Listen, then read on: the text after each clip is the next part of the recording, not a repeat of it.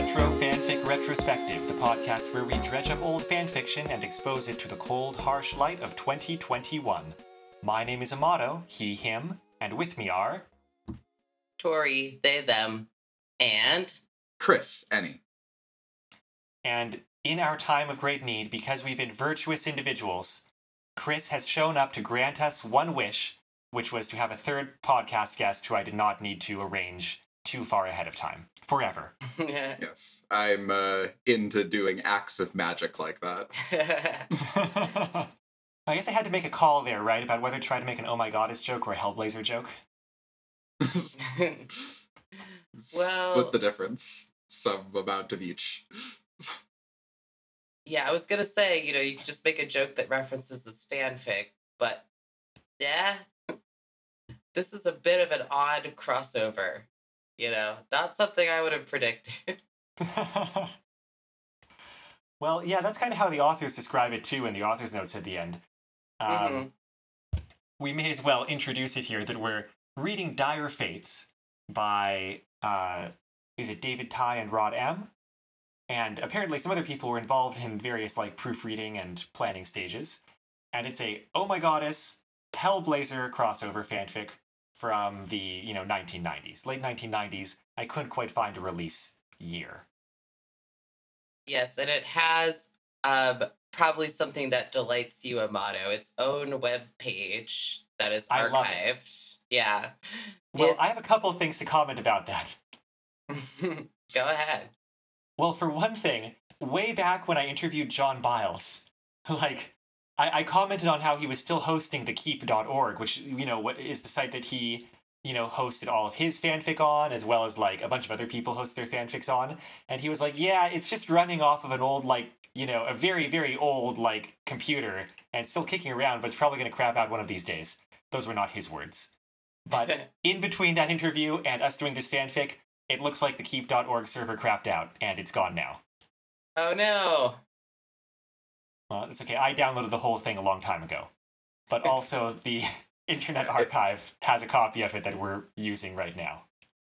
And I'm going to take this moment to comment on how much I am thankful for internet archiving tools. They are amazing, and they have helped me on so many occasions. They've certainly yeah. helped us. Um, uh, you know, a lot of these things get reposted and whatnot. Some don't. But what's Yeah. super cool is being able to see these old website designs because websites, you know, they used to just be this totally open area of creativity. Um, and having what's what cool about this site is having pictures for each part. It's a three part fanfic, including the ep- and then not including the epilogue and author's notes. And there's pictures for each of that, and then there's links to, you know, dramat dramatis personae, you know, um, from Hellblazer, from Oh My Goddess, you know, it, it's got a whole comprehensive thing, including an art gallery. I just I love that. It's very thorough. There's a lot to like about this website. Um, because, you know, you say there's like dramatis personae and such. There's both dramatis personae split into for Hellblazer and for Oh My Goddess.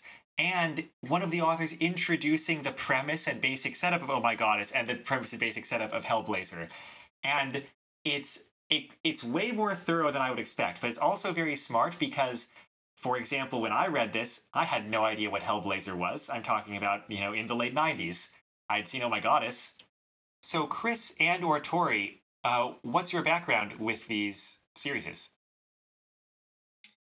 I'll go first because um, almost nothing. Um, I remember Oh My Goddess being popular, like when I was browsing fan sites, you know, I remember who the characters are and the basic premise, but I never really saw it or read it or anything like that.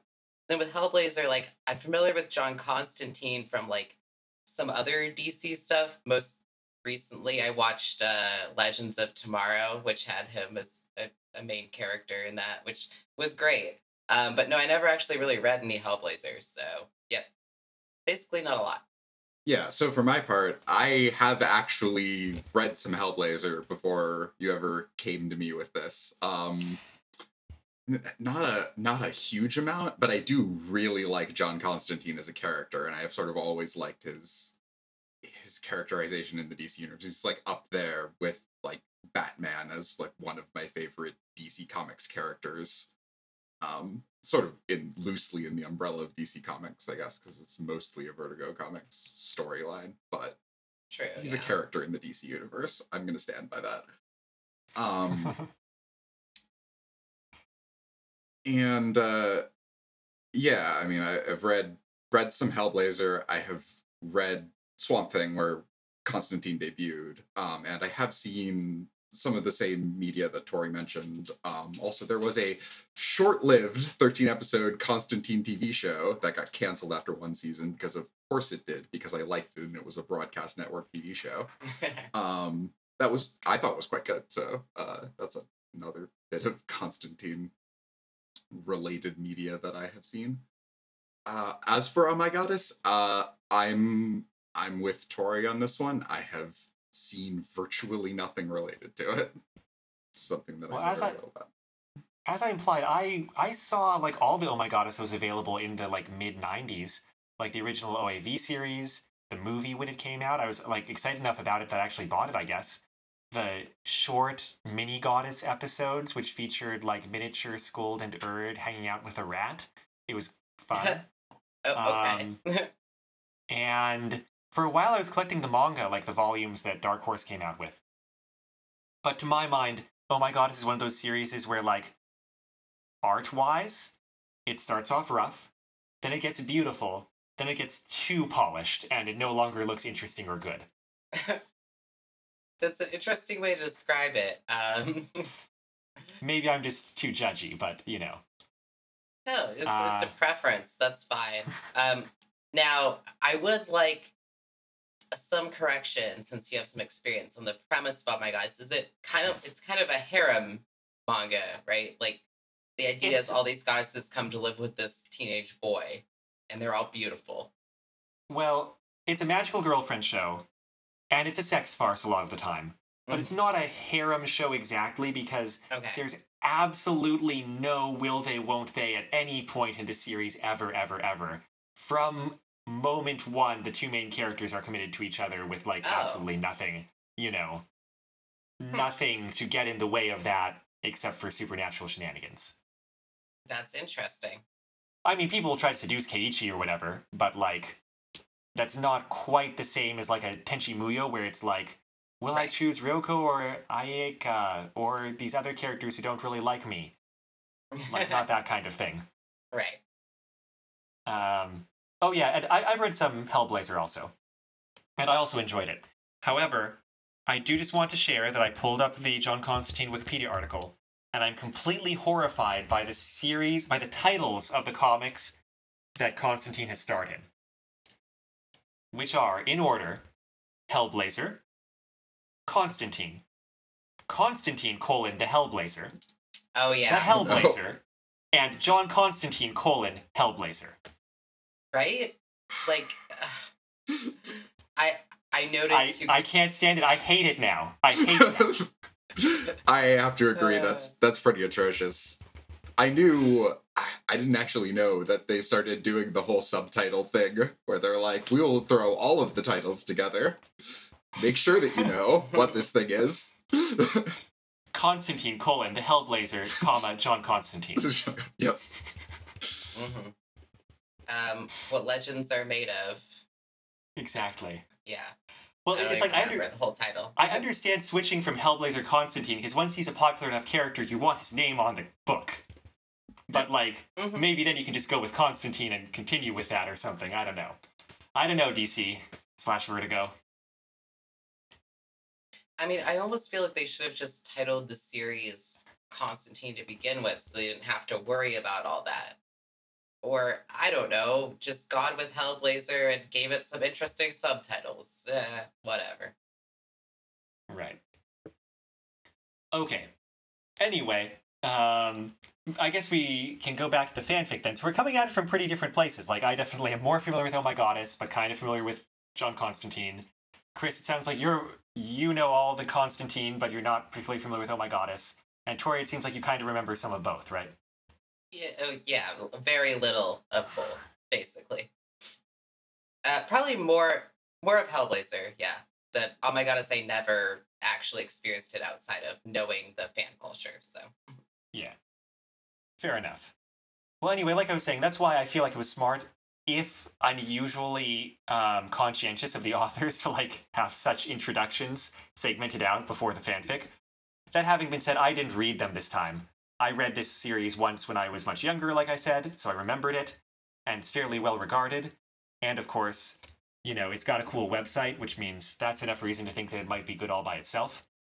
um, but I just jumped right into the fanfic, which, like you said, is divided into three parts. Now, and I think if you have some familiarity with these characters, that's really all you need, especially John Constantine mostly. I feel like the Oh My Goddess characters are, they kind of pop in and out basically, except for Skuld. Mhm. But you kind of get an idea of who that is pretty quickly, so. now, Tori, as the person who seems like you might have been the most confused, can you explain the setup for this story and how it starts out? Well, it's.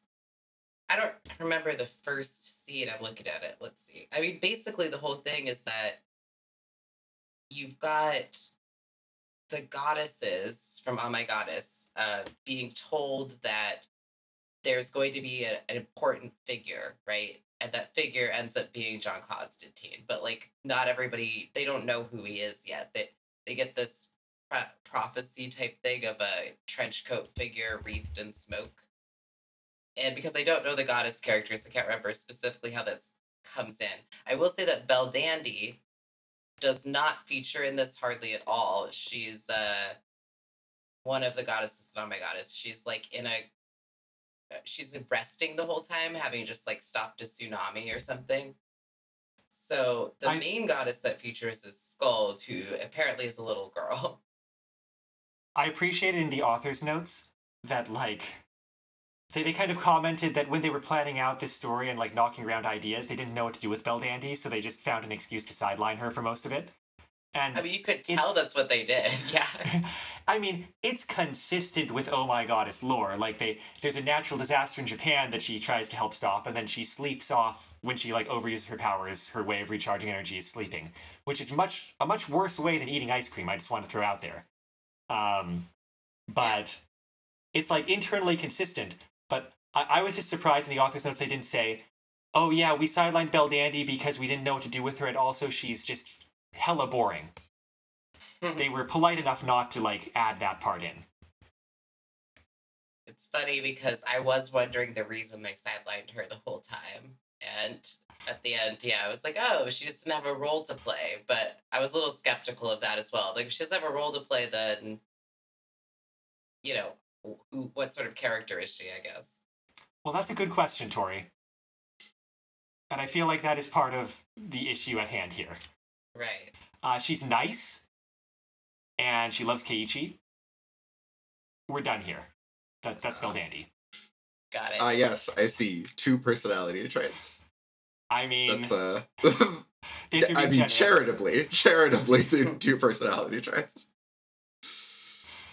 Uh, she's basically like Kasumi Tendo, right? Which who also does not tend to feature in too many stories. Um, Got it. anyway, well, what were we saying? Yeah, it the the details of like how people try to get involved with Constantine are a little bit more involved with than that. Where like the demon, the demon Mara, who is a reoccurring character, has some plan involving kind of pointing out to Constantine that like, hey, there's natural disasters happening around that shouldn't be happening. Like, there's an earthquake in Britain. That's weird. A tsunami in Japan. How about you go do something about that or something? And he's like, I do not want whatever you're selling. Go away. But then like Urd follows Mara because you know she notices Mara is like off doing something, and then like Skuld gets Deus Ex Machina into the plot by the Phantom Stranger. Right. Well, which is also is how Constantine gets involved in a way too, because that's the first scene is he gets this note from the Phantom Stranger that like something needs his It's attention, A basically. A dream message, yeah. um, which is a a very strange scene in general because it's a dream in which uh, it's sort of like implied that the first of the fallen is invading Constantine's dreams, Mhm. but then gets interrupted by the Phantom Stranger in order to get this message, and then just sort of like politely bows out while the Phantom Stranger gives the message. And I don't, I don't know how consistent all this is. Like, I, I didn't. I really should because I hear it's a really good storyline, but I didn't read the first of the Fallen storyline. But he did, never really struck me as the sort of like he's he's the devil. He is Satan. Um, doesn't really strike me as the sort of character who, you know, like nicely steps aside for other people to give their important messages.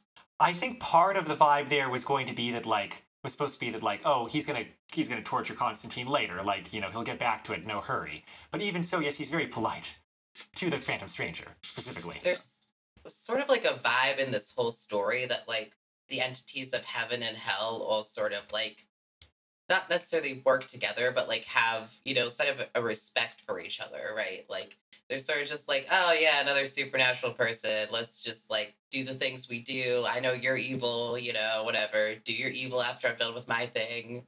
Um, it's kind of interesting. I like it. I think that actually does sort of get at one of the strangenesses of this plot, which is I think they're trying to mesh with how heaven and hell work in Oh My Goddess with how heaven and hell work in Hellblazer, which are Right. very different, vastly different.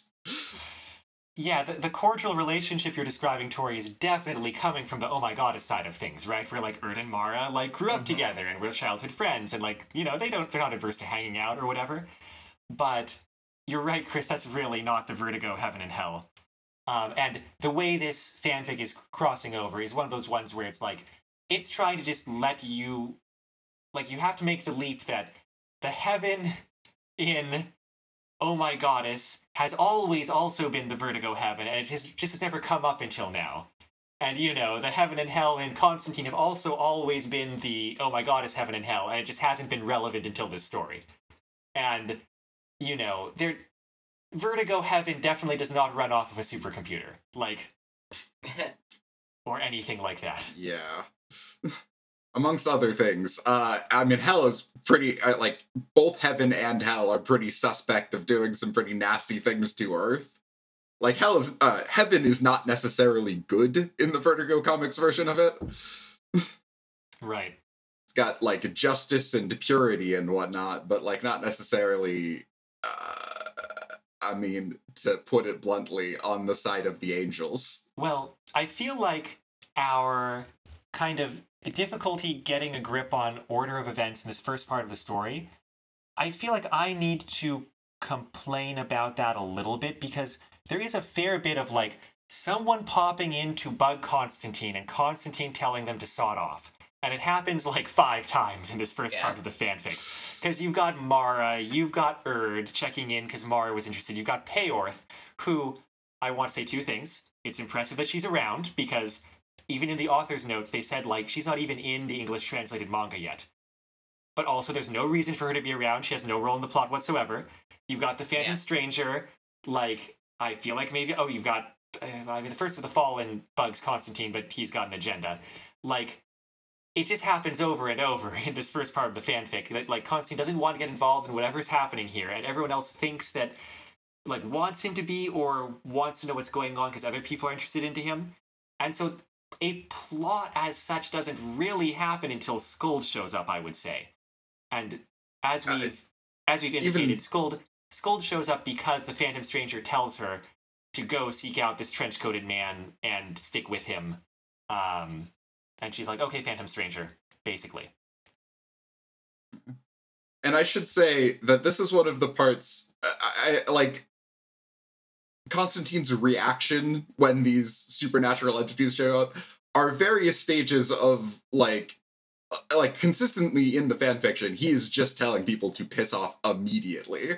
I feel like that doesn't quite show the level of um at least like trying to charm people or get information out of people that constantine portrays. Like outwardly he certainly doesn't like either of the the bosses of the entities that show up like he's not on either anyone's side but like that doesn't mean that he wouldn't at least try to work an angle with these people whereas in the fan fiction he's just consistently like there's very little Constantine charm. It's mostly Constantine is just already pissed off, and then he's pissed off for the entirety, which is, you know, to some extent consistent with his character, but like it would be nice to see that side a little bit of Constantine before he gets to just being angry all of the time.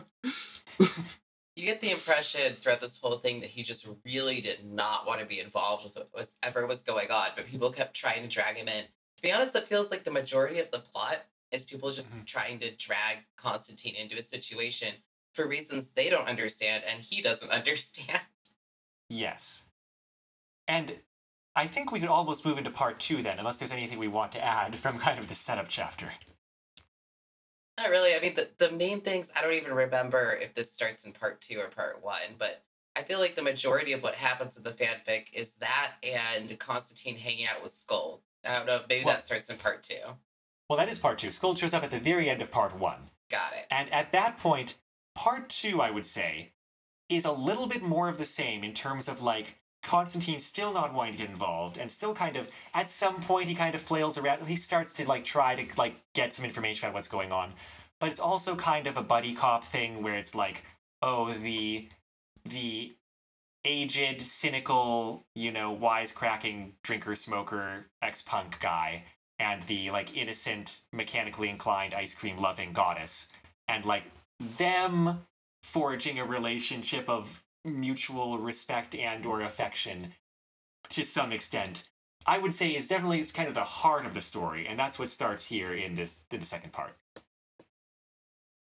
Yeah and it's got a callback to um constantine's like former thing that happened where he lost a, a young girl to hell and i don't know. Newcastle Newcastle just keeps coming up.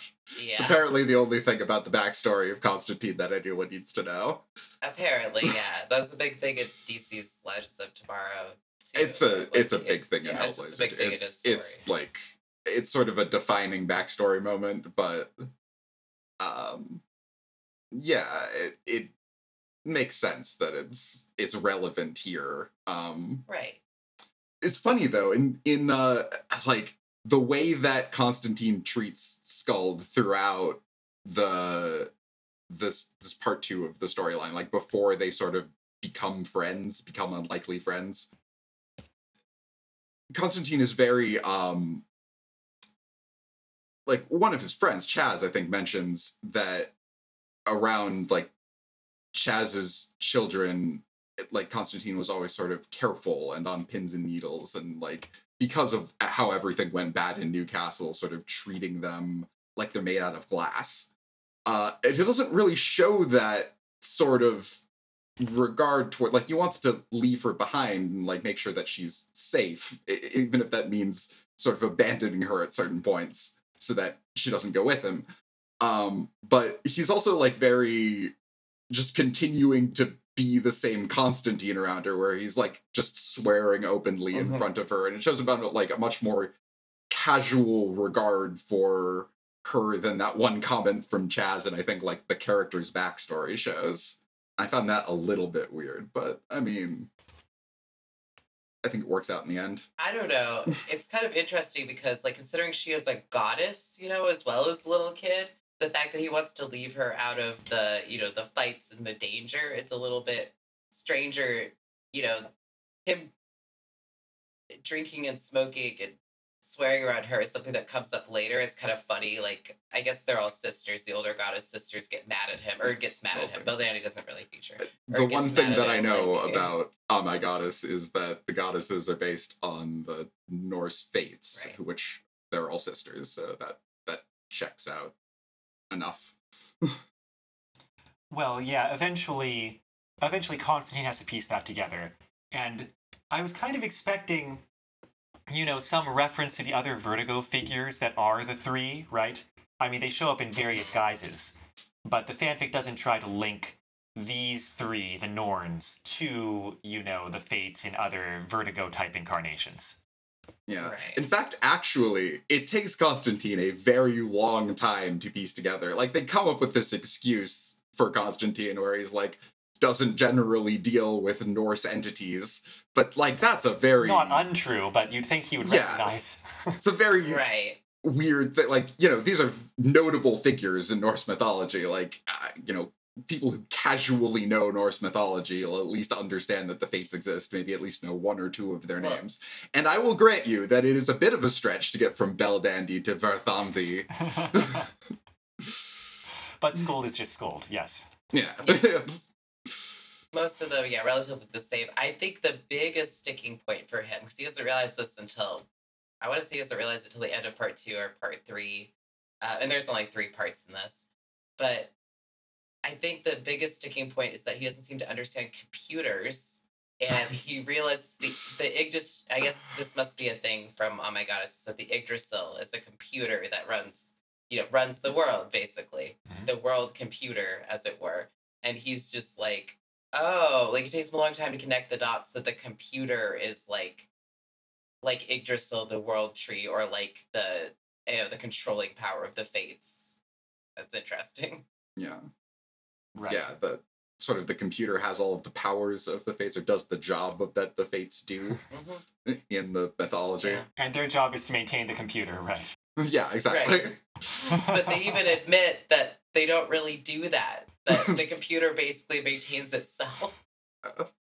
Right. Yeah, Uh. I mean, we'll we'll get into the plot there, but it, it does it's it's one of those things where I feel like this the Oh My Goddess series does not sufficiently address this. Like these goddesses have jobs, but then in the series they just kind of stop doing those jobs. And this fanfic is kind of trying to reconcile that, where like they're supposed to be in charge of Yggdrasil, but then they just hang out on Earth, like on extensive vacations.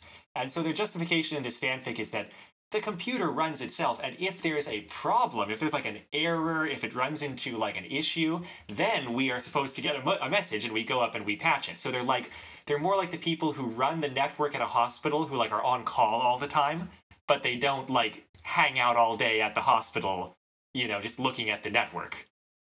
Except, you know, in that scenario, that person would probably get called in all of the time to fix problems. Where it seems like for these guys, they're just sort of like ignoring it for the most part. Like they're just assuming that the computer will alert them that it has an error.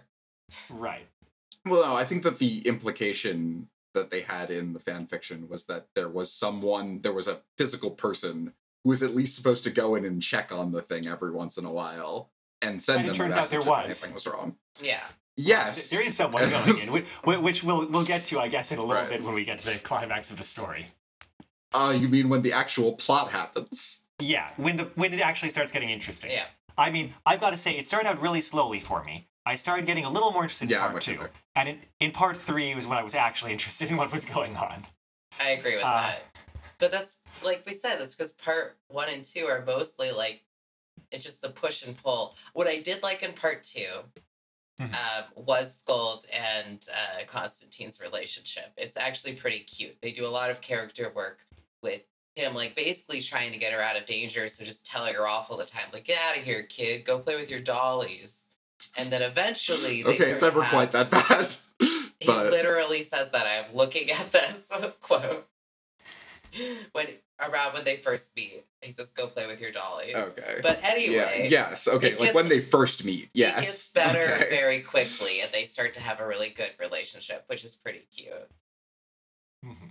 Now, um, yeah, so their relationship, he eventually kind of plies her with ice cream for some information, and the first time he tries to ditch her, but then, you know, like, uh, he can't because she's tracking him and she can travel through any liquid, so that's difficult.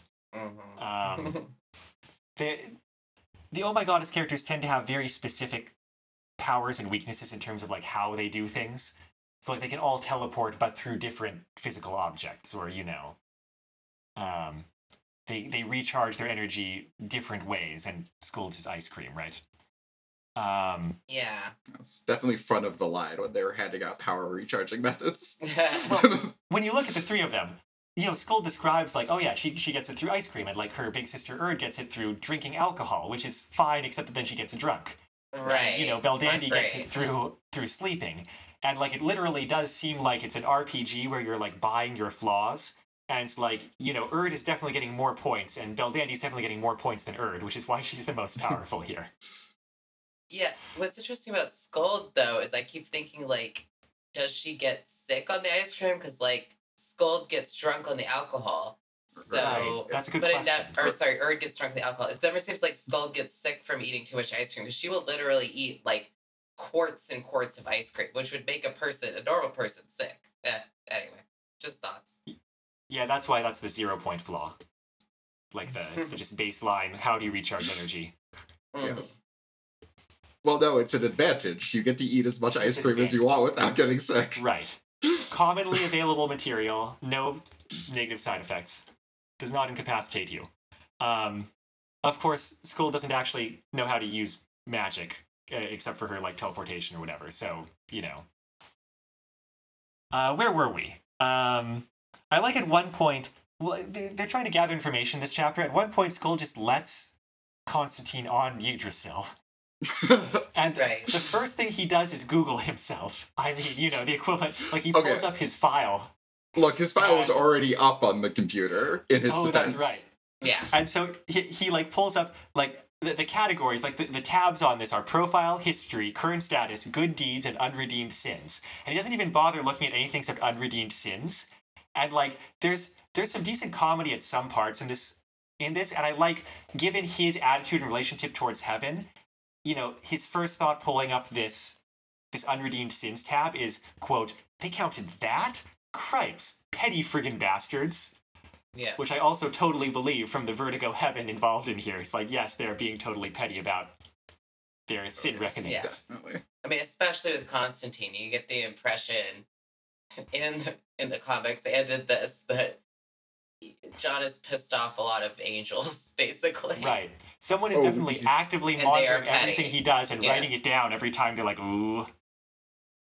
Exactly. Yes, I can confirm John Constantine has indeed pissed off a lot of angels in Hellblazer at this point. Yeah, but it's funny. I don't really know why. It seems like he's always trying to do the right thing. He is. Well, Uh, the angels it's are that the thing. Yeah, it's that Yeah, heaven isn't guess so. always, and sometimes it's sometimes at least a little bit a self motivation thing. Like he's doing things to try to save his own life, and Yeah, heaven's but, just know. like, ah, yeah, it's fine if you die, and he's like, I'm not really okay with that. Right. um. Anyway, in the end, he realizes like it, it's kind of an idiot ball thing being passed around. Where it's just like no one was really bothering to think until just now. But Constantine gets to be the one to like, um, to put it together that like, hey, natural disasters like this could this be a problem with Yggdrasil? And Skuld's like, no, if there was a problem with Yggdrasil, we would have heard about it. And he's like, well, what if, for example, someone was using Yggdrasil and it wasn't that it was broken, it's just that someone was using it badly or something. And she's like, yeah, we would not get an error message about that. So they go to check on Yggdrasil. John develops this theory that it, it could gain self awareness because it's significantly advanced. I thought that one was That's- funny. That's true, and it's also that's a good fake out because I was like, oh, that sounds like it might be what's happening because at the start of Right. the first two chapters, there's been a little like vin like one paragraph, two paragraph scene from an uncertain perspective where something good was trying to be done to a person, but it resulted in horrible tragedy because other humans reacted badly or something, and you know, like, oh, the, someone someone was promoted, but someone else lost their job and caused a mass shooting, like that kind of thing. Mhm. Now, that's another kind of weird thematic thing between these two series is because the very, very beginning of Oh My Goddess is heaven rewarding somebody for being good with a wish, like quite actively. And I'm kind of surprised that no reference was made to that. Like, um, I wasn't, I didn't think that was Yggdrasil's job to reward good works actively because they actually send a goddess down to do that, like in person. Maybe not all the time. I don't know. But the point is, the Yggdrasil gaining sentience um, thing seemed like maybe a, a good guess. Yeah. Um, of course, that is not exactly what is happening. Um, oh, well, but before we get to heaven, they have to get but Constantine to heaven. yeah, And in terms of like comedy, I, I did think it was fairly entertaining at this point where Skuld drags him back to Japan and she modifies her robot, her like general purpose robot Banpei, who can be, you know, quickly engineered to do whatever, to be like a little go kart shape to drive Constantine into heaven, and it's totally undignified. Um, and of course, the essence of comedy is making serious people look undignified. Yeah. I mean, I think this is funny because, um, you know, he's, it's not so much that Constantine is such a serious person, it's that he is such a, he's such a punk, you know, he's such a, like, a cool guy, essentially. Um, who doesn't like put up with a lot of shit, you know, he just kind of does whatever the fuck he wants. But he's being forced to ride in this little robot go-kart that won't stop like oh, I forget what it does. It like Pulls out a hose and extinguishes oh his yeah, it cigarette. won't let him smoke. yeah, it has a little tiny hose to extinguish his cigarette. Um, it talks in this like Yeah. chirpy way, you know. Well, like, like, yeah, it displays on the screen, but it's like um won't go faster than like two miles an hour. Right, right. Just floating through the air. Yeah. Um, so uh, I'll, I'll like read a passage here for kind of like the the way this comedy is being conveyed is him talking to the the robot Banpei after it says that he can't smoke in the ride. Now see here, kitty cart, I'm about to go running into heaven, where I just know I'm not going to be welcome. If this stunt doesn't get me eternal damnation, it will certainly get an extremely rough treatment by deities of various sources. Therefore, I have a right to the cigarette. See? No. Tough luck, son. he lit the cigarette. A small mechanical arm tipped with a hose came out and extinguished it immediately. John narrowed his eyes. He could see this wasn't going to be a pleasant journey. Tell me, at the very least, you have something to munch on during this trip? A robotic hand whipped out and handed him an ice cream cone. yeah.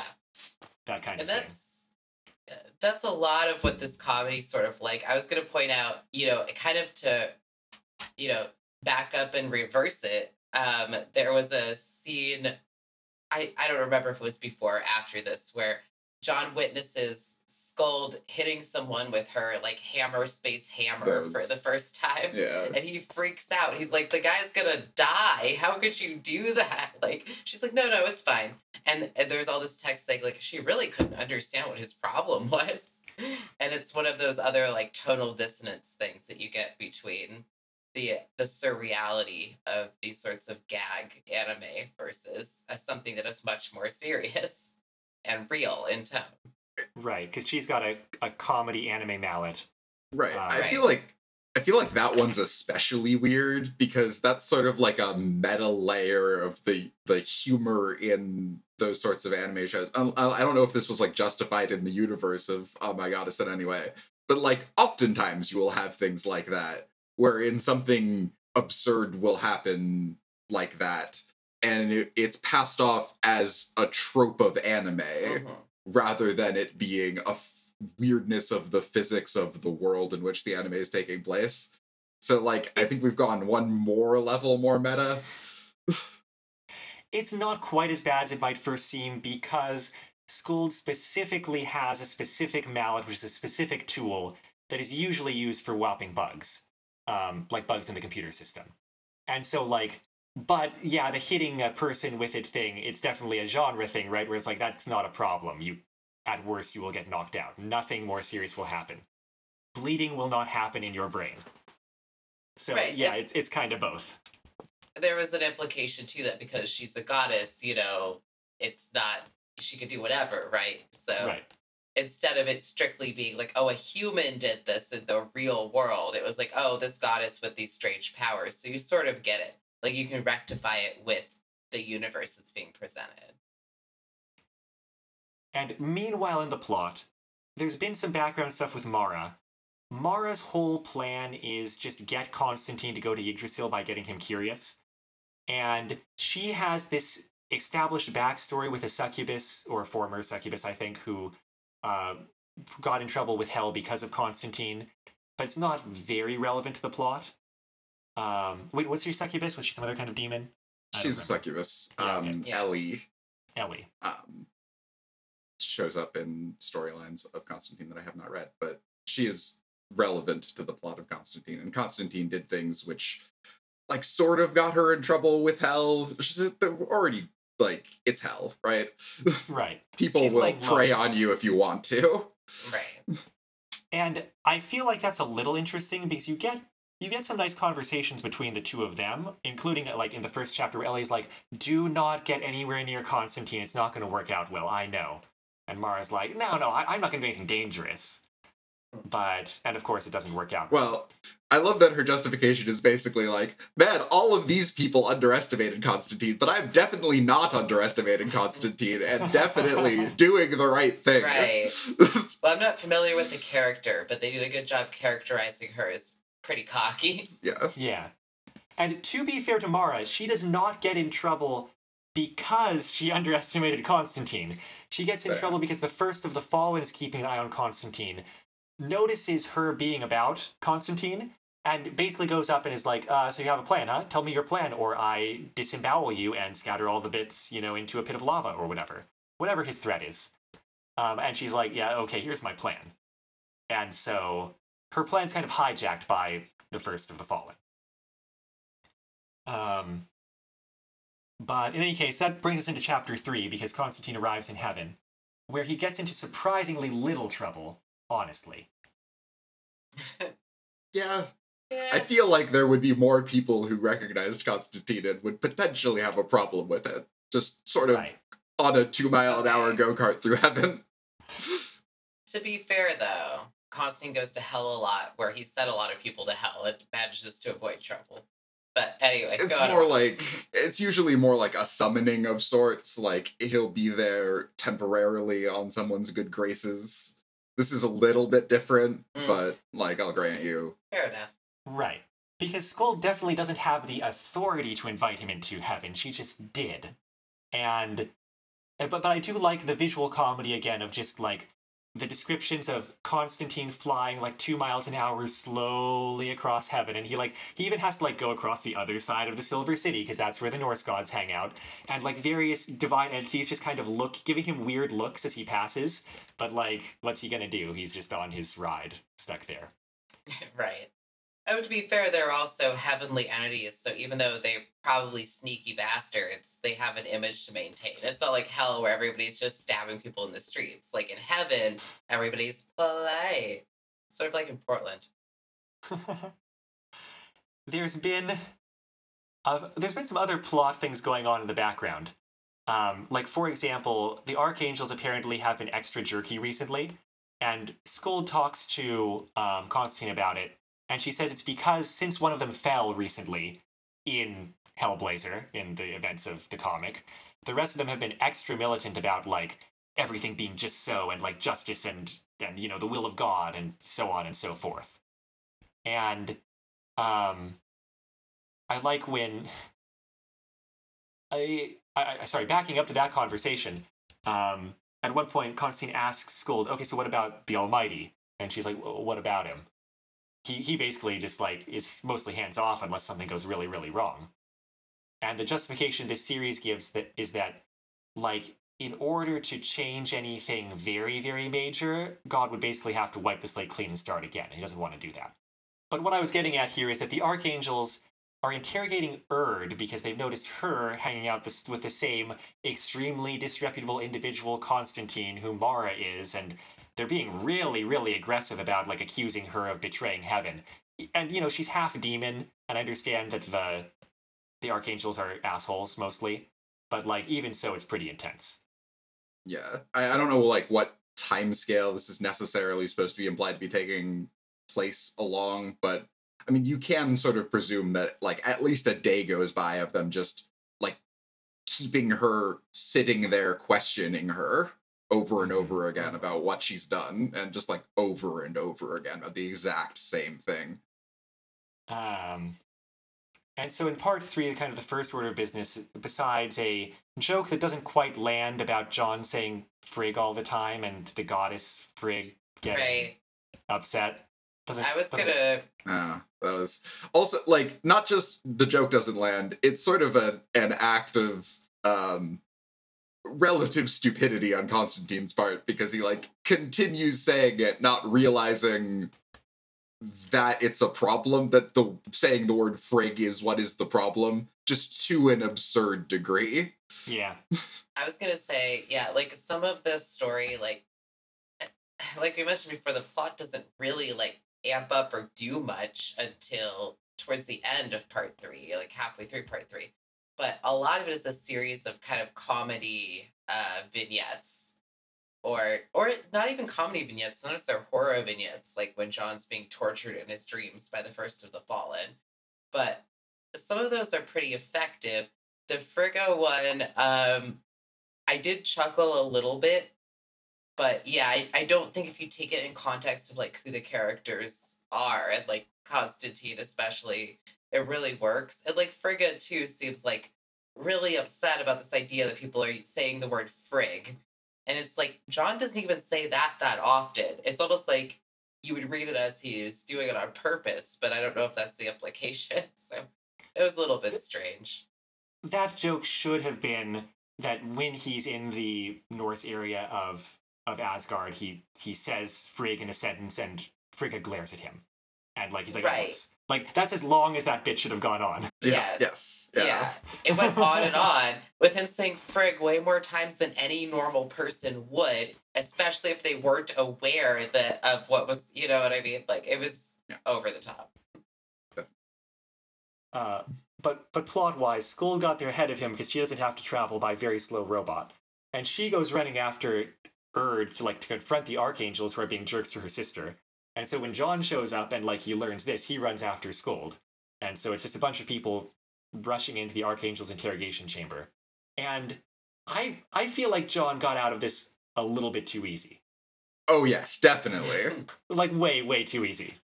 It's a bit of a criticism. Um, I feel like the writers, in some senses, didn't really know what makes a good confidence scheme. Like, doesn't really don't didn't really know how like Constantine tends to breeze his way through si- situations. Mostly, he just shows up and gives a vague threat, and then like the archangels all back off as though like without any backing without any justification without even really giving a speech about how he could have something on them Right. no they just back off he, he comes in and he's like, okay, let, let these goddesses go because you're being assholes to them and they're innocent or whatever. And, you know, they're like, you dare? And he- all, all he really says is like, you think I wouldn't have come in here, like walked into heaven if I didn't have a plan to deal with you? And they're all like, that makes them hesitate enough. But they're archangels. And at least, you know, none of them like him. And one of them actively hates his guts and Mhm. just does not do anything to him right there in the heart of heaven. Doesn't even try. yeah i feel like if he had at least had like some like one time use only protection he could at least block one blow from a mighty flaming sword No Something to at least- like pretend. Yeah, and then- keep doing that. Yes yeah pretend that yes he was safe somehow from anything that they could possibly do to him Eh, there are ways Yeah. but uh no it's just a just a very simple bluff not even a very complex bluff Yeah, that's a lot of this story though. It's um there's many cute moments and funny moments and even gross moments. But as far as the overarching plot goes, yeah, sometimes the conflicts just get wrapped up way too quickly. Um Well, I was. I did get into the flow of the final kind of sequence here, which I guess we can go into. They go to check out Yggdrasil, and they find out that the issue has been that uh, who is it, Raphael, um, yes mhm. The angel with the red bandana, right? Yeah. Mhm, yeah and Right. the size Yeah. The angel we Raphael have has- literally never all have red before. bandanas amano they all have red bandanas you're right. You're right. They do. Uh, 80s cartoon is not the the most canon. Anyway, Raphael has apparently been the one who's been physically going into Yggdrasil, like while they've been away, and but he's been trying to make things better, and it's just been backfiring on him. mostly because humans are horrible, and he's been getting really, really frustrated with with this because like he's like ah Well- friggin' humans just keep like doing evil things to each other no matter what I try to do to like you know fix fix the state of Earth. Um, Right. but also, as he's been doing this, more bugs have been appearing in the system, and that's what's been causing the natural disasters and stuff. Bugs in Oh My Goddess physically manifest as like six legged bunny spider things. It's just how things go. Okay, I didn't get the spider vibe from the way that they described them, but that actually started to sound a lot more terrifying all of a sudden. Actually, the way they described them was as eight-legged rabbits, so I instantly thought, "Oh, those are rabbit spiders." Yeah. But I, I chose to imagine them more as rabbits than spiders because you know that's a lot cuter. Well, I thought of them more having the sort of like leg orientation that like Yeah. um Odin's horse Sleipnir has. Sort of where it's like legs, Right. just extra legs in the same sort of orientation that that's rabbits naturally have spiders. legs. Yeah. not like sticking out to the side like spiders do, and like Something scuttling I- on them. I just posted a picture of a bug jumping through a, like a portal in reality.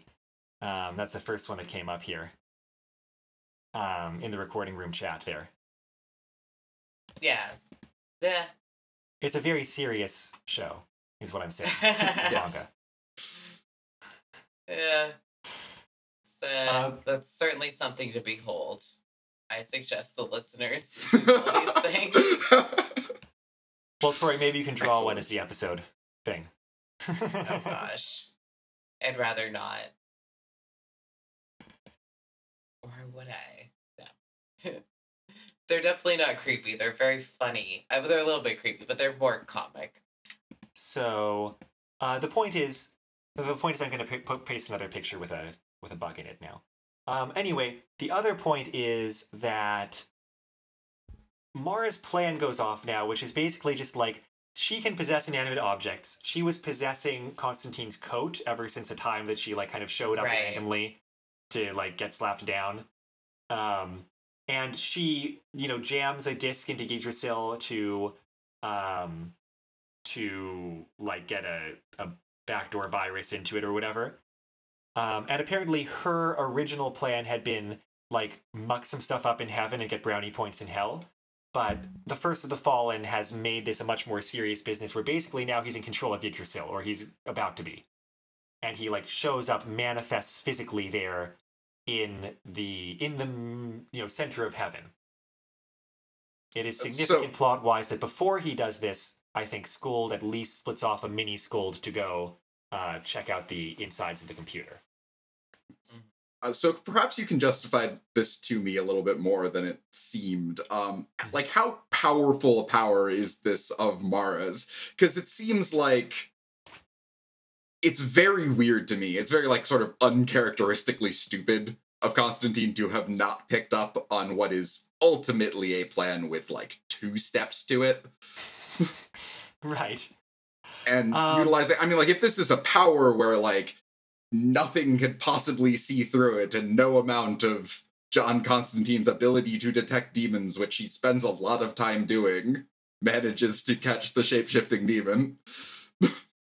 I mean, look, I'm no expert, but just my.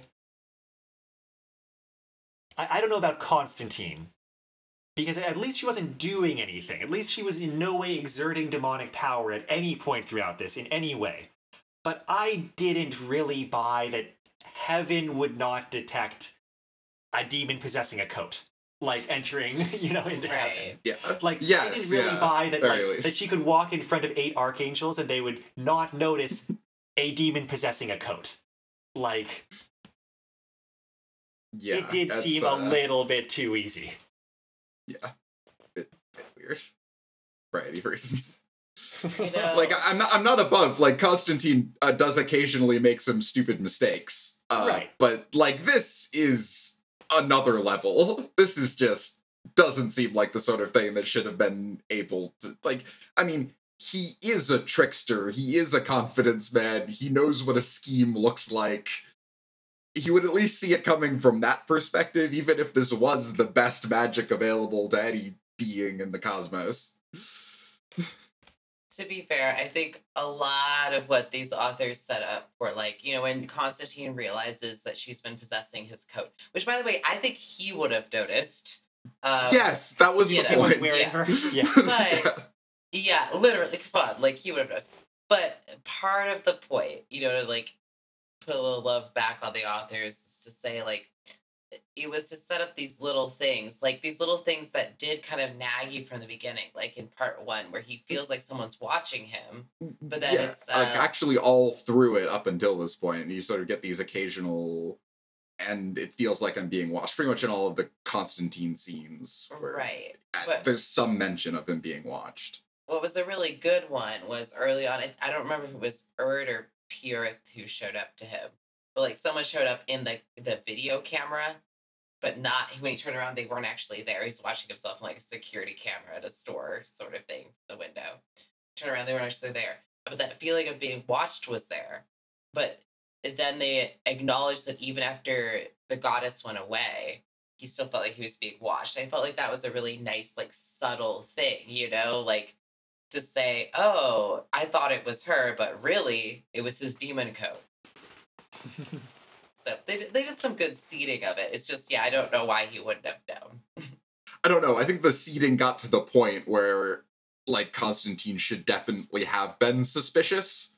Like you felt you feel like you Yeah, being watched and he's like continuously sort of putting this off as ah i'm just being paranoid but like at a certain point i feel like you should have been yeah i feel like i've been being watched from when i was in london when i went to japan like it continuously throughout heaven. all of this time in heaven yeah yeah, Uh. that's a good point. I agree with that. Well, the point is and now the first of the fallen is there. And um oh, I'm sorry. There's like a moment when Belldandy gets pulled in and is like, "Oh, you can't reformat Yggdrasil or fix the bugs or whatever because that would nullify the contract I have with Keiichi that makes me be his girlfriend, which I don't want because I love him." Whatever, Belldandy, I don't care about your like weird fixation on Keiichi he's okay. Um, but you know, Belldandy's in action for what it matters. Um, there's also a point. Oh, by the way, when the first of fallen shows up, Hell gets to storm heaven, which is a big deal. And like you got to see some scenes of like the the demons massing, uh, like preparing to charge heaven, and I kind of like those scenes partially because Etrigan's around, and he's fun, and he gets to Yeah. rhyme. yes uh etrigan's arriving parts of about as variable quality as they are in a lot of media featuring etrigan so i think that's consistent and I also I also like that when the first of the Fallen's program makes all the shields of heaven, all the like wards and stuff go down, and you know the demon army is massed outside. No one still wants to be the first one to go because they, you know they're fairly afraid that it's like a a trap or heavily you know whatever. And the solution is of course that like Etrigan ends up just grabbing a demon and throwing them through the gates of heaven. And when they see that they are not instantly vaporized, then the rest of the army charges after them. That, that's all. Yeah. I like Yeah. Etrigan. Fair enough. Nice to see Yeah. you. Yeah. Yep. Although at one point he does switch from an AABB rhyme scheme to an ABCB rhyme scheme, and it's just I don't understand. But whatever. You're allowed to do Anyways. that. I- Is Etrigan always AABB? um, most of the media that I've seen, but like it was just a very i- i- like in the middle of talking to a demon, it, it just seemed like kind of sloppy. I, I don't know. Whatever. To be fair, that kind of mirrors the Sonnet format, so sort of. depends. As Yeah. sonnet format's a Yeah, lot I know. ABAB. I think you're whatever. right though. Like to switch it up in the middle is a, a bit awkward. Unless you're writing Mm. an actual sonnet. And Anyways, moving on. I, I'm sorry. I just want to say one more thing about Etrigan the demon. I just love how consistent it is that the fact that he rhymes all the time is supposed to be a mark that he's actually powerful and important. and like, yes. even though those those things have nothing to do with each other, it's like, oh, he's a rhyming demon. He's serious business. Look, I could rhyme all the time. Would that make me powerful? That might be difficulty. I, I was gonna Oof. try to rhyme. Ow. That meter was so strained, I think it broke something. that you became pained. no. No. no, we're not doing this. no. Let's not even Okay. try. Me, We're I'm a not powerful, not demon, which means I get to not rhyme, Yeah. and uh, that's a sign of how powerful I am. To be honest, I feel like being a rhyming demon would be like the worst demon. Like I have to rhyme, and what else? You know, All the time. Stop it. Okay. Stop, stop rhyming. Okay.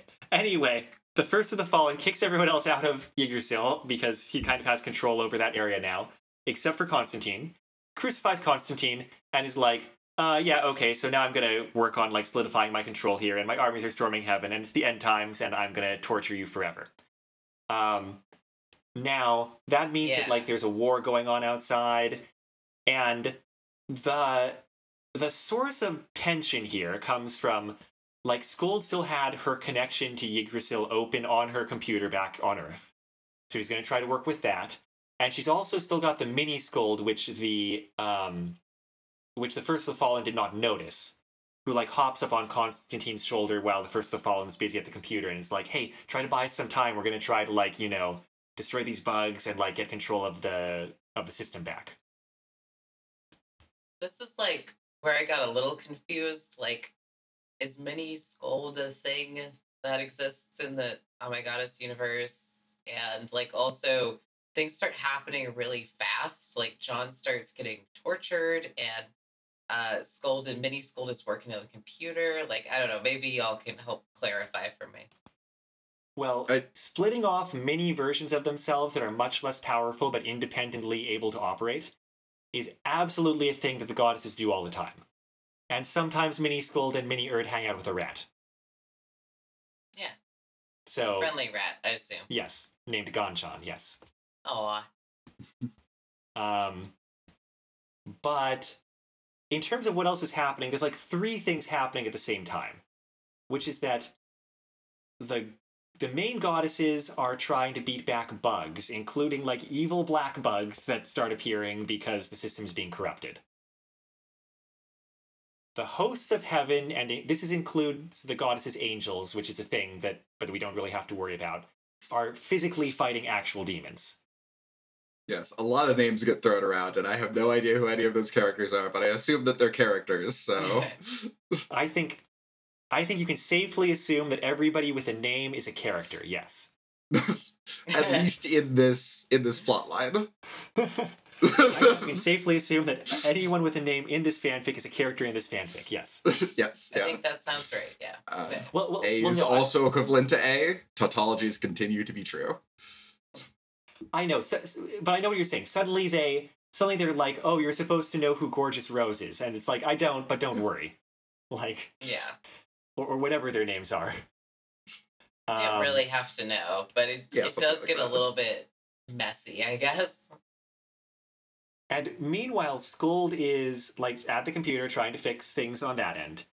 And also, Constantine tries to distract the first of the fallen by, you know, uh, smack talking him.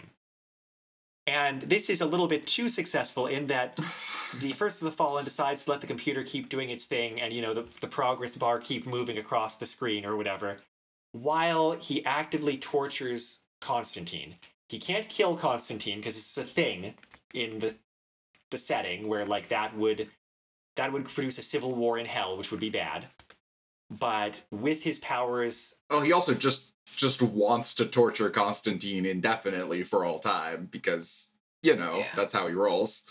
and he can do that right now because he has some control over reality without killing Constantine.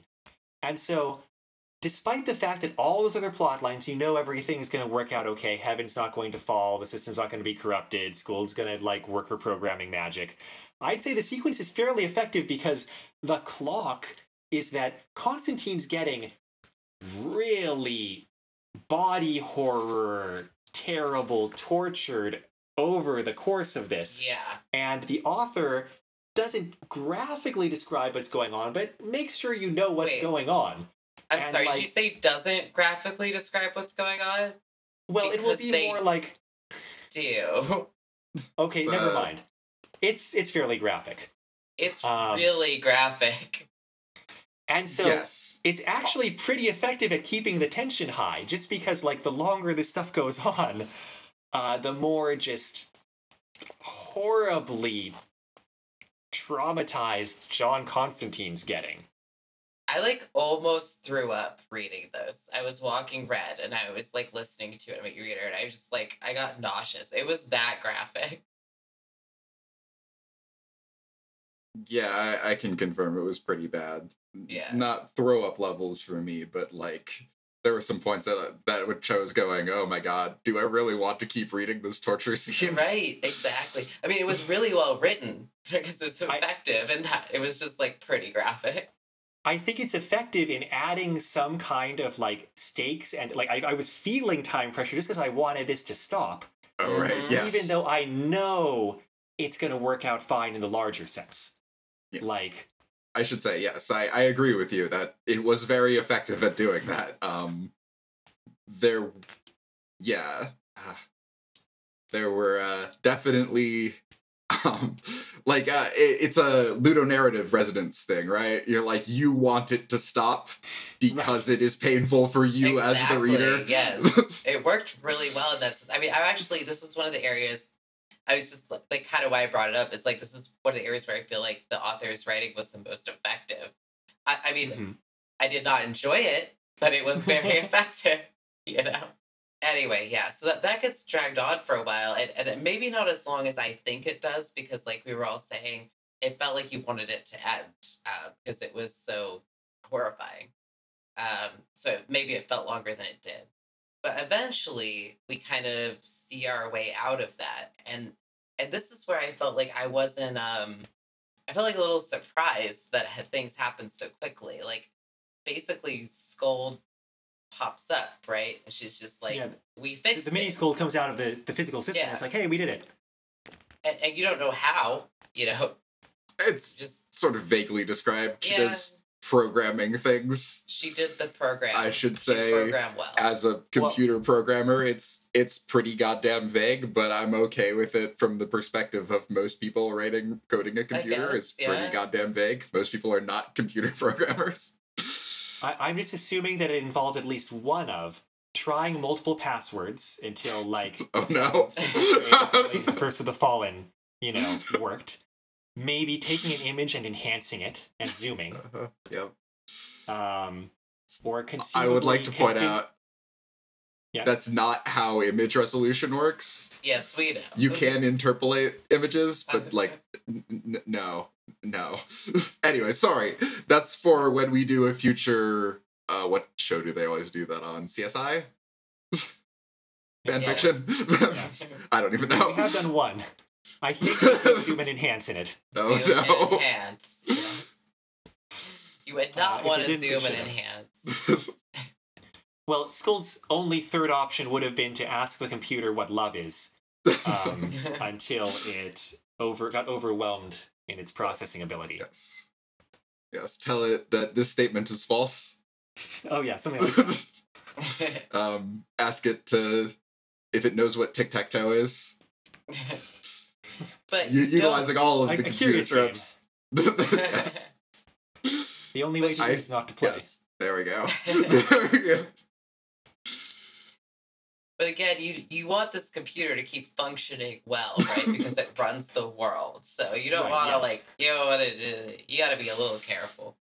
But apparently, Skuld accomplished it Um, yes, Some. and vaguely. then we've got then we've got some falling action, which um, I liked the black humor of Peorth and Urd have to go back into Yggdrasil, and they're like, "You yeesh!" like what happened to Constantine? and you know he's he's all over the room and then you know they notice that he's still alive and they try to resurrect him with you know a oh my god it's normal kind of spell and yeah, i i liked i mean in terms of body horror like should i read out this scene i Yeah, this part's I actually like- kind of funny. I mean, maybe I like trigger warning, humor. but Yeah. this was funny than horrifying. But So they do their incantation. Blood remembers bone, the bonds of flesh hold firm. Blood of Adam, flesh of Eve, torn asunder by the devil's hand, once again gather in human shape. Slowly, quiveringly, every part of John Constantine, whether solid or fluid, drew close to the main body and gathered in one place. Even the blood on the walls flowed and splashed and splashed, gathering at the center of John's body. The goddesses looked at the result and frowned. Instead of a pile of flesh, they now had a human jigsaw puzzle, jagged, bloody lines everywhere. Urd sighed. Peorth shuddered. John's ear fell off. yeah, but you know, before that, they had to literally like get all the scraps of his flesh and like lump them into a pile in yes. the room. yeah. Oh yeah, that's I right. don't know. It was actually, that I think it was like mostly earned because I think Peor Yeah. refused to help. Oh, that, you're, you're right. That was a good line. Right. I, I forgot at the start of that scene. The two goddesses looked down at the reassembled body of John Constantine. Actually, that was an exaggeration. It wasn't so much reassembled as it was piled into a stack. yeah, Right. Oh, that's the part I thought was funniest. I mean, I know because, like I said, just before that, the torture, I, I felt like I was gonna throw up. But when that came up, I was just like, I had to laugh. You know, it's just a reductio ad absurdum. It's it's Yeah. just bizarre. Yeah, I feel like though some of the humor in this scenario comes from that sort of clash that has been happening between the physics and world of Oh My Goddess and the physics and world of Hellblazer. It's like it's Right. absurd to see these characters doing something like Right. that. Right. Having to deal with something that might happen in Hellblazer. Yeah, exactly. Right. Right. And they sort of do. They're just sort of like, ugh, all right, guess we gotta do this now. Well, you know, and then there's a conflict because J- this experience was supposed to be really terrible. And John Constantine's soul doesn't want to come back, even once they get Belldandy to help with the resurrection, which helps a lot because she's very powerful. Um, Yes. And so someone has to go after him and kind of convince his soul to return. And I liked that in this scene. At first, Belldandy's like, I'll go talk to him, because of course she will. But then Skuld is like, no, I'll do it, because she's the one with a relationship with him. But then, like a lot of things in this fanfic, it's a little too easy for Skuld to convince John to come back. Because, like, he's finally at some sort of peace here. Like, his soul, he's not actually dead, he's just in a coma. Like, his soul is just not inhabiting his body, but it's a lot better than what he was going through, right? Um, Yeah. Uh, All she has to say is, people need you. Uh, basically. honestly, I kind of buy th- maybe buy this a little bit more because that's sort of like the John Constantine thing is Yeah. like Mm. as soon as there is a there is an actual need, he must do something. It's like, oh shit, I, ju- I guess I just have to. And it's like no Yeah. matter what it is, I I just have to. Yeah. can't turn his sort of- back on it. Uh, I agree with that, but I just sort of think it should have been a little more push pull, considering Fair you know, enough. like it, it was either that he should have been able to just come back right away, or as soon as he saw Skuld, he was reoriented and went like, "Oh, right, right, I'm a person. I on Earth. I need to do things." Versus like seeing her and having her say one line. I don't know if that makes I mean, yeah, they have a like a bit of But a makes sense. conversation wherein like Constant because when this like starts, is Constantine like barely knows what's going on, just that there is pain where Mm. he came from, just because his mind has been like fragmented a bit to that extent. But like so like there is some coaxing that happens, and it's a bit Yeah. Yeah. It's it's still too easy, I'll grant you. Like there should have been a little bit more of an involved process in like getting Well- at least getting John to remember who he is. yeah. Yeah, I just And I would have definitely that bought scene. that, but I, I Yeah. guess the reason I wanted more from that scene is because the relationship between Skuld and Constantine is the heart of the fanfic. And I wanted that to land home a little bit more. Right. And like there's nothing she says about their shared experiences or what she thinks about him or like anything that's kind of like really personal, except for the fact that she's the one coming to ask him to return. Yeah. And it is like it's a really good setup. It's a scene that like has a lot of potential. So it's uh it's a bit disappointing to not see it like fully delivered upon. Um, and then they get out of trouble because Constantine blackmails Raphael into well, I mean, Raphael doesn't want Constantine telling the other archangels that he was messing with Yggdrasil in ways he wasn't supposed to. He doesn't want to fall, and so he helps cover their asses. And for some reason, they let him be. A... Sorry, am I covering that too fast? Was that too fast an explanation? Not really. Yeah, that, that's the idea. Yeah. I mean, we do get like an actually good, a relatively good um Constantine pulling a a like sort of confident scheme, like getting Raphael in his pocket and telling him the selective truth that he needs to tell the archangels. It's still a little bit oversimplified, I will grant you, but like there is at least a um choice editing that's made in the truths that he tells Raphael to tell to the other archangels in order to sort of get everyone out of trouble to some extent. Right. I I really like another thing that happens at the very end of this chapter, and I like the follow up. The thing that happens in the chapter is that for some reason let Constantine alone in the Yggdrasil room while Skuld is like helping fix it, and he's like, "Hey, could you program a back door into the Heaven computer for me? You know, for for Uncle John. I wouldn't use it for anything bad, obviously." And she's like, "Well, I, I guess I could do that." I love that John tries to do that. I even like that Skuld goes along with it because she trusts him, even though she maybe shouldn't. I also like that in the epilogue, the next chapter, immediately God is talking to Skuld, and God is like, "Yeah, take those back doors out of the system." right. I, I I really Yes, like that yeah, John this tried it, and I also all appreciate that checks he could actually get away with it. Yep. Hmm. I, I mean, because there was really no harm in trying. Uh, What's the worst Right. that's going to happen? They find out that you tried to put a back door, this, this is entirely consistent with what they think about you already. Right. um. Anyway, and, and also cute. One of the one of the lines of code that John Constantine wanted Skuld to add was just free ice cream for Skuld all the time across all reality. yes. Yeah, it was And- cute. Skuld's and talking, when she's to, talking to God. God, she's like, yeah, Can can we leave that one? And God's like, well. maybe." yeah, it was, Yeah. yeah. because God had said like no very firmly multiple times before that to all John's lines, but that one was where it was like, well, dot dot dot. So you get the impression that you know they might give in. It's cute. I It's think cute, yeah. in Oh My Goddess canon, the Almighty is her father. Um, Hmm. so uh, you know, might be indulgent. Yeah. That, I'm not sure how metaphorical or literal that is. I have no clue. It's not something I have information on, so I cannot help. Um, a little, a few more things happen in the epilogue, but not a whole lot.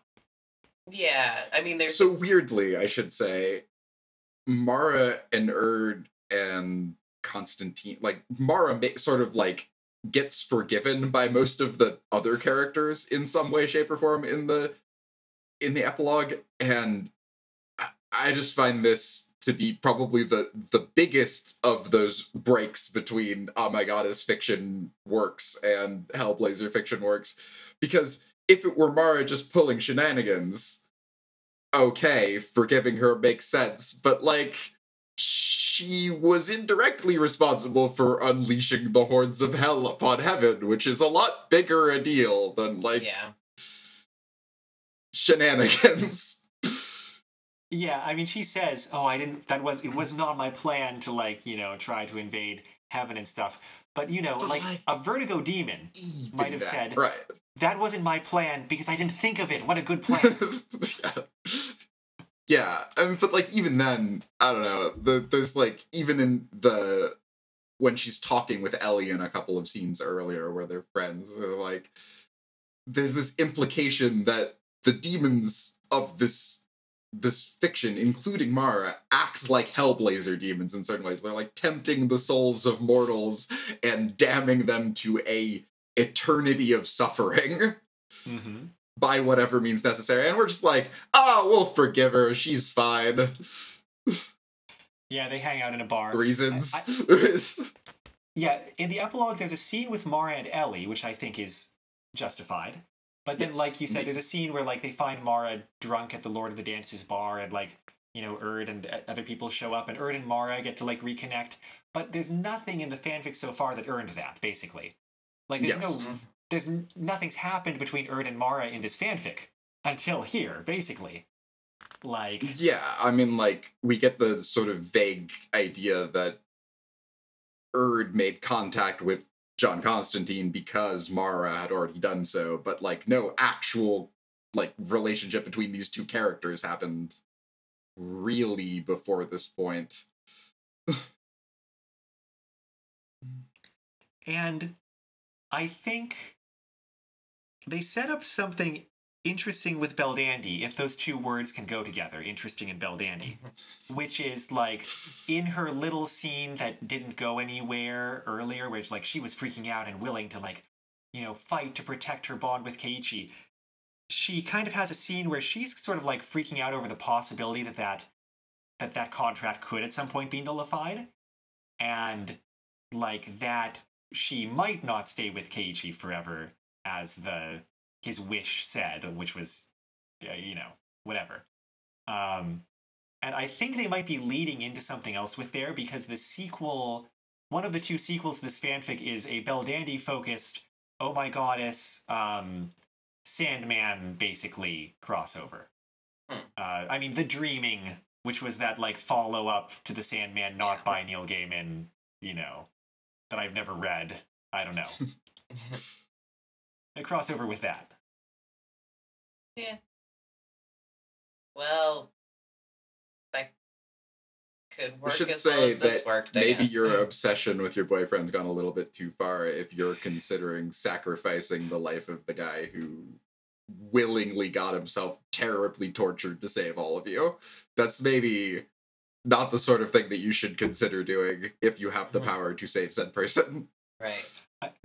Speaking of crucified, I do like John's line. I think when he's drunk at the bar, where at some point he's like, geez, a guy gets like crucified and killed and like resurrected to save all of you, and this is the thanks he gets. And then he's like, wait a minute. True that. Thought it was uh yes, very fitting for John Constantine to get Yeah. nailed to a cross and then killed And in then order to save others. And then resurrected. Yeah. Yes, yeah. It was yeah. It was good. Um, And There's definitely some cute points in the epilogue, like Skuld gets to come to take John at the moment of his natural death to heaven when he's becoming. Oh yeah, there this uh, in the epilogue. Yeah, there's all of these like the very speculative. That's the- that's no, those are the um. That's in the author's That was notes. the author's notes. um, never mind. which are like a lot of speculative. yeah, These are all sort of alternate universe things mostly. right, right. But Mhm. Sorry, my bad. yeah, there's two things. There's an epilogue, and then there's the author's notes, which are a bunch of little pieces and vignettes. But let's talk about the epilogue and finish that up. yes, yeah. So that was in the Last- author's notes. last thing I want to say about the epilogue. There's a credits, and the credits are set like it goes into script format, and it's a jokey scene where Mara and Urd are singing karaoke, and Thor is around. I didn't find it particularly funny. I don't really care, but the credits themselves, I, I, don't know. I, I was just impressed. You've got Yeah. plots credited to David Ty and Rod M, who are the authors.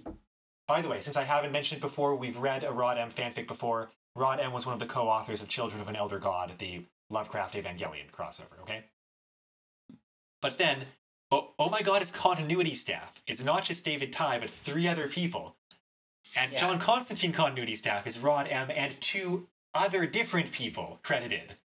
Like, this is one of those things that was coming out of a freaking community, you know, where like they were, ch- and also where information about things like TV, like anime and comics was not so thoroughly available that you needed to double check with like five different people to make sure that you had everything straight. Like, Yeah, Yeah. you know, this is y- like you uh, could just check out the collected volumes of Hellblazer in the library or whatever. If you had a really cool library, maybe. But no, probably not. And then on top of the continuity people, there's miscellaneous editorial advising, and you know various people are listed in the credits there. Um, so anyway, yeah, it seems like maybe it was fan fiction mailing list kind of centered community from back in the day. I thought it was worth a mention. They also mentioned in the author's notes that they were on a some sort of for it was a Moku or something. They had an acronym for it, but they came Muck, together I as think. Muck. a muck. I don't know. I Oh, don't a know muck? these things. Sure. Mhm. Amok is a multi-user. Um, I forget. But anyway, the idea was developed amongst the community, so I appreciate that Hmm. as well. So before we finish off with our final thoughts, is there anything from the main story? Because we glossed over quite a few things in the main story. Anything in the main story you want to go back and touch on or comment on? I mean, as for me, I think that we just sort of glossed over a couple of the more interesting slash funny bits of the Skuld and Constantine interaction because, like you said, it's really sort of the heart of the the story. Um, and they did have like a lot of relatively cute character moments leading up to that. Like I thought it was particularly funny. There's a scene where um Skuld is left with John's friends and they have a conversation about what John likes. Uh, and they mention he really likes his trench coat. It's sort of like one of his defining characteristics. And so the next time Constantine sees her, and presumably for the rest of the fan fiction after that point, she shows up in a pink trench coat, um, right. mimicking John. And like, yeah, presumably all of the scenes with her after that involve her wearing a pink trench coat, since they never say that she changes costume again. Yeah, you're right. Yeah, thanks for bringing up that scene. I thought that was a good scene, and it it was a good turning point in the relationship because instead of just Constantine talking to her and them like kind of butting heads, she had a chance to get other people's views on him and like a little bit about his background that like oh he's like he's failed to save a kid in the past and you know that that has influenced him and that kind of thing. And also Chaz and what's his name are fun. Rick. I think is the Yeah. Rick. Um, there's a lot of fun character moments. Um, it's hard to point all of them out, but I especially also like the pieces of the epilogue and author's notes and outtakes where they were just being like cute and silly in what they did. Um, for instance, in the author's notes and outtakes, there is one part where they do like a Hellblazer Sailor Moon crossover, where Constantine turns into a Sailor Scout, you know, Sailor Sunshine. Well, And- Tori, that was the wasn't that the preview for the sequel, Sailor Hellblazer? no, I, I'm not joking. I think I think that was the preview for the sequel, Sailor Hellblazer. I don't think so. I, I think that was a joke. Okay, well, Sailor Hellblazer is one of the sequels. oh, well, maybe it's real. I don't know. They also had a Neon Genesis Hellblazer or something like that, which just involved Constantine um, facing down an angel on his own. But he at first thinks, you know, he's like, oh, an angel. I can handle an angel. Well, no, he like yeah, he like shows up like his sudden uh, like the setup sort of thing. like, Suddenly gets transported into the Neon Genesis Evangelion universe, and people are running away, screaming and going, "An angel!" And uh, he's like, "Oh yeah, I can handle this." Um, and in his defense, the next scene's like from Misato's perspective, and like all of the NERV agents are like looking out on screen, and they're like, you know, Commander, the the angel, it appears to be backing away and leaving. and all of the cameras zoom in on the one blonde Englishman screaming obscenities at it. I was I was highly amused. it's a good joke. Yep. You're right, though, Amado. There is a Sailor Hellblazer on this site that I did not see, but I can't imagine it's the same because that was such a jokey thing. That's true. Well, you know what? We're about to share our final thoughts about this fanfic. Let me start with this one. Tori, would you read Sailor Hellblazer from the same authors? I would. Um, Okay. I would because of the cute and fun moments in this, and I'm curious to see what they would do with Sailor Moon, of course, being one of my favorite things. So, Just checking. Okay, that's a thumbs up there. But before we go into more praise, what would we like to complain about, or what do we think could have been done better in this fanfic, Dire Fates? I just think story, like um maybe pacing is a big issue, but mostly that's because not a lot of story happens for the first like three quarters of the entire fanfic. And so you actually get like a pretty good story at the end, but it's sort of like condensed together. And you don't, to me, I didn't get all the explanations I was looking for. Um, and some of the same stuff Chris said, John doesn't seem as clever as he could be, but like it's sort of like because they didn't give him the space to do that. Most of the story was the cute, funny moments, but they could have interspersed that with some plot, and I think like really brought it into a elevated it into like a whole and complete story instead of like a series of vignettes is what it reads like more even though that's not mm. what it's trying to be if that makes sense. I do think like a little bit of that was justified. I think like they they went overboard um there was just a long stretch of the the um fan fiction where very little is happening. But like some of like your constantine story setup is like something's going on and it's sort of unknown. Like gathering the information to know what's going on is a part of a, a Hellblazer story line, generally speaking. Um, right. But then they like they they way go overboard with it, in to the yeah. point where you're like you said, three quarters of it is nothing is happening. um, very little of that is even gathering information. Most of the information that's gathered is, oh hey, uh, heaven's not planning anything. Mm. Hell's not planning anything. We've mostly gathered non-information. Exactly. Yeah. Like if it had actually yeah. been information gathering, I would have been fine with it. But it, yeah. uh, oh well. It's still a very yeah. cute story. I, I think I tend to agree that those are pretty much the complaints. It's just like slow pacing, kind of hard to get into or enjoy early on, and the plot seems a little bit perfunctory sometimes. I I've got to, I guess, moving into praise though, I've got to give the authors credit for pulling it together as well as they did. Because e- even in the author's notes, they're describing like it was kind of a challenge to try to reconcile this and find a plot that would work with their source materials. And I always, I always want to shout out as a praise these stories where like just the elevator pitch is enough to make me want to read it. Um, Narn for crossovers especially. So like I feel like Narnia Labyrinth was one of those, even though that was a little disappointing. CSI Charlie and the Chocolate mm. Factory was one of those. And uh, the Screwtape Letters Angel was definitely one of those mm-hmm. ones where it's just like, yes, tell me that you wrote that crossover, and yes, I will want to read it. Oh my right. god, his Hellblazer is definitely in that direction for me. Strange. Having little experience with Oh My Goddess, I was sort of really hesitant to read this one. I, like I literally didn't think they could pull it together, you know, and it, they actually kind of did. Like they kept more of the tone of Hellblazer, but they didn't have to change, as far as I know, the characters and Oh My Goddess too much. But part of that is because they focused mostly on Skuld, But that scope was perfect. Like Skuld and Constantine playing off each other was just so much fun, and I really enjoyed that. I should say, as someone who has not watched any of Oh My Goddess, I found Skuld to be a very endearingly written character, mm-hmm. almost to like to the point where I might actually try watching some of it, just because that character right, just yeah. seems really fun. And I mean, you sort of easy easy sell, and you're like techie, sort of happy go lucky character.